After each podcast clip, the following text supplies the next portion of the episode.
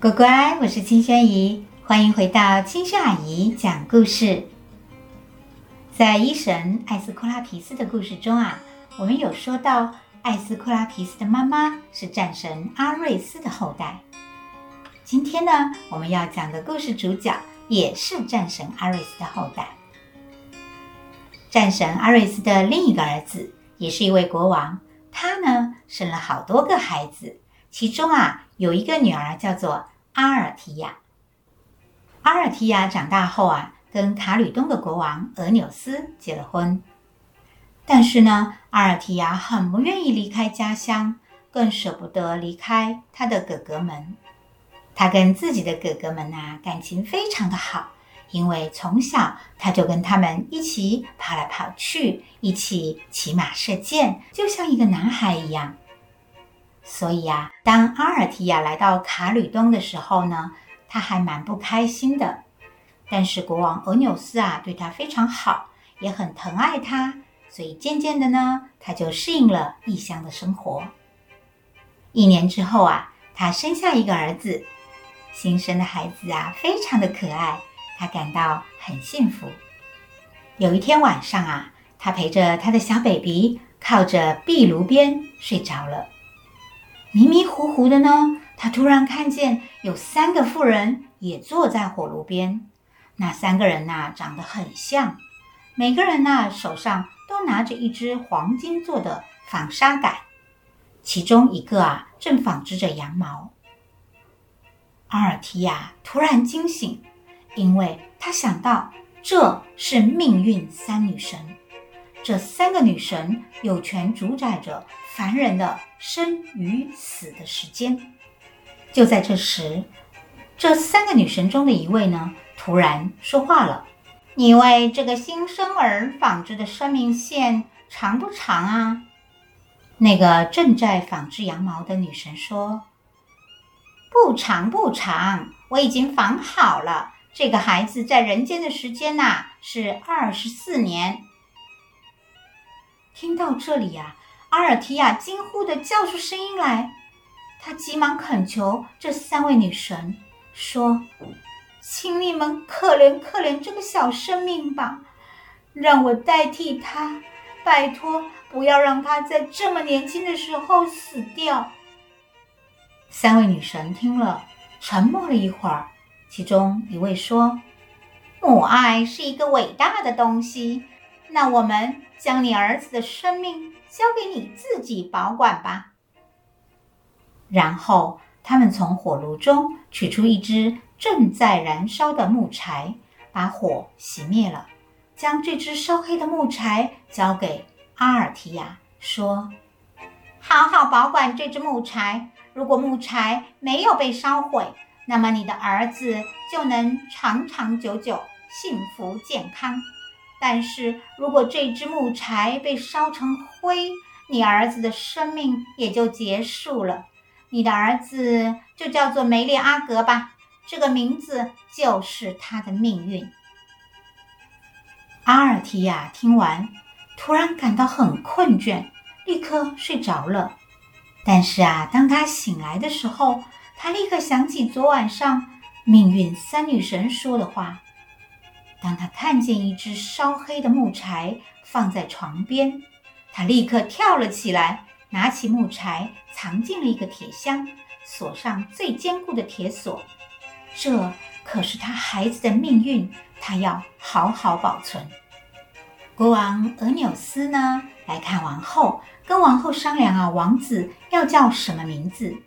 阿尔提亚说：“就叫做梅列阿格吧。”俄纽斯听了很奇怪，说：“为什么叫这样一个不吉利的名字啊？这个名字的意思暗示孩子会在狩猎时遇到不好的事情，像死亡什么的。”王后说：“不要担心啦，我做了一个梦，梦中的命运女神告诉我，这个名字很棒，可以给我们的孩子带来好运。”国王俄纽斯虽然不太同意，但听王后这样说，也不好跟他争辩。于是啊，孩子就正式命名为梅列阿格。梅里阿格在父母的精心照顾下，幸福地长大了。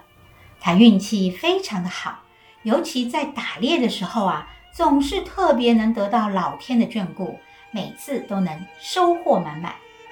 于是啊，国王对他这个名字呢，能带给他好运这件事情，也深信不疑了。梅里阿格二十三岁的时候，卡吕冬那年呐、啊，风调雨顺，收成非常的好，国王很开心，就举行了盛大的祭祀，感谢天神的眷顾。但是啊，可能太忙了，忙乱之中啊，他们忘记给狩猎女神阿特密斯也献上一份祭礼。结果阿特密斯很生气。于是，他送给卡吕冬一只神兽，一头巨无霸的凶猛野猪。这只野猪浑身黑色，经常从山里冲出来，破坏农夫的农作物，搞到农夫们没办法种东西。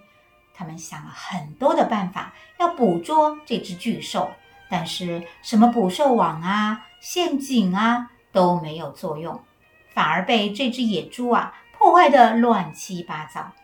如果不小心遇到这只野猪，那更惨了，不是被它吃掉，就是被它吓死。国王俄纽斯非常的烦恼。这时，王子梅里阿格自告奋勇，跟父亲说：“可以请希腊的英雄们一起来捕猎这只怪兽啊！毕竟啊，梅利阿格一直很相信。”自己在打猎这件事情上总是运气超好的。国王同意了，于是啊，梅里阿格广邀希腊英雄，甚至啊，连佩琉斯都来了。结果还来了一个女英雄。这位女英雄叫做阿塔兰达。从婴儿开始啊，因为是一个女孩，而被父亲丢到森林里。但是很幸运的是，她没有死掉，而是被一头母熊收留照顾。母熊呢，像妈妈一样给她喂母乳，给她温暖。阿塔兰达渐渐长大，被一群善良的猎人发现，带回去收养。女孩跟着猎人们学习打猎、射箭、搏斗等各种技能，甚至比其他人都要出色优秀。阿塔兰达非常美丽，又骁勇善战，被大家叫做阿卡迪森林的宝贝。这位女英雄来到卡吕东，梅里阿格第一眼就深深地爱上这个女孩，于是啊，对阿塔兰达表达了热烈的欢迎。可是啊，在这个狩猎的世界里，全部都是男生。那个时候啊，女生。都只能在家里纺纱、织布、洗衣、煮饭。所以，其他的英雄虽然很佩服阿塔兰达的勇敢，却都不同意阿塔兰达参加狩猎。包括卡吕冬的王后阿尔提亚的两个哥哥，也是梅里阿格的舅舅。尽管如此，梅里阿格却非常的坚持。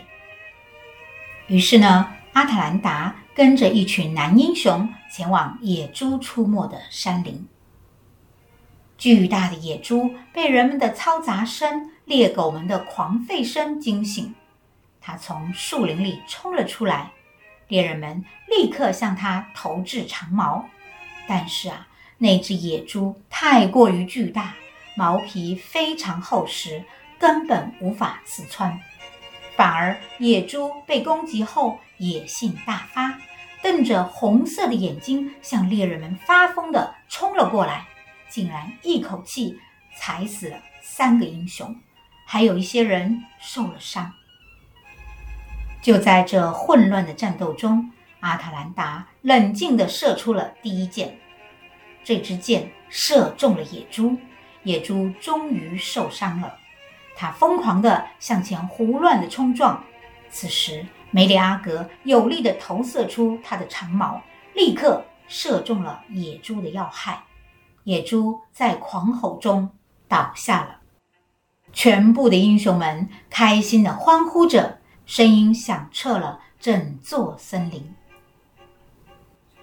按照惯例，狩猎到的兽皮要归杀死这头野兽的猎人所有。因为是梅利阿格射死野猪的，因此野猪皮应该送给梅利阿格，要不然也应该送给卡吕东的国王。但是梅列阿格却把野猪皮送给了阿塔兰达。这个举动啊，让同行的两个舅舅非常不开心。其他人呢，因为都是客人。虽然心里不满梅列阿格把野猪皮送给阿塔兰达，但也不好说什么。可是舅舅就不管那么多喽，毕竟嘛是长辈，也是一家人，觉得这个小孩子做事非常没有分寸，竟然啊为了讨好自己喜欢的女生，把这么重要的野猪皮送给了阿塔兰达。他们指责梅丽阿格当着所有英雄的面。高声地教训他。梅里阿格默默地听着，没有说话。可是内心啊，充满了愤怒，觉得非常没面子。在这么多人面前，还有阿塔兰达面前，自己就像一个没有长大的孩子，被舅舅这样训斥着。就这样，出乎所有人的意料，梅里阿格突然拿出长矛，刺向他两个舅舅。舅舅们毫无防备，竟然就这样被梅列阿格刺死了。所有的人都惊呆了。梅列阿格竟然杀死了自己的亲人，这个消息很快就传进了王宫。王后阿尔提亚听到自己的儿子杀死了自己两个亲爱的哥哥，顿时浑身发抖。那可是他从小一起相亲相爱的两个哥哥啊！他激动地冲进自己的房间，找出那段烧黑的木柴，把它丢进了火炉里。那段木柴正是梅列阿格的生命，如果木柴被烧成灰烬，梅列阿格也将失去生命。就在木柴在火炉里熊熊燃烧的时候，已经回过神来，面对自己冲动犯下不可饶恕罪过的梅列阿格，突然一阵晕眩，跌倒在地。仆人们赶紧把他扶起来，回到王宫，但是已经没有办法了。那段木柴渐渐地烧成了灰，而梅列阿格也呼出了最后一口气。阿尔提亚看到自己的儿子，在自己一怒之下，终于在他二十四岁的时候结束了年轻的生命，就如命运三女神当时所说的一模一样，不由得后悔不已。他走进房间，自杀了。原本一场热热闹闹的卡吕东野猪狩猎大会，竟然以这样悲伤的结果收场。好了，乖乖，这就是希腊神话中著名的卡吕东狩猎的故事。那今天呢，我们就讲到这里喽。如果你们喜欢青萱阿姨的神话故事，可以订阅阿姨的 Podcast，帮我按赞哦。谢谢大乖乖、小乖乖，我们下次见，拜拜。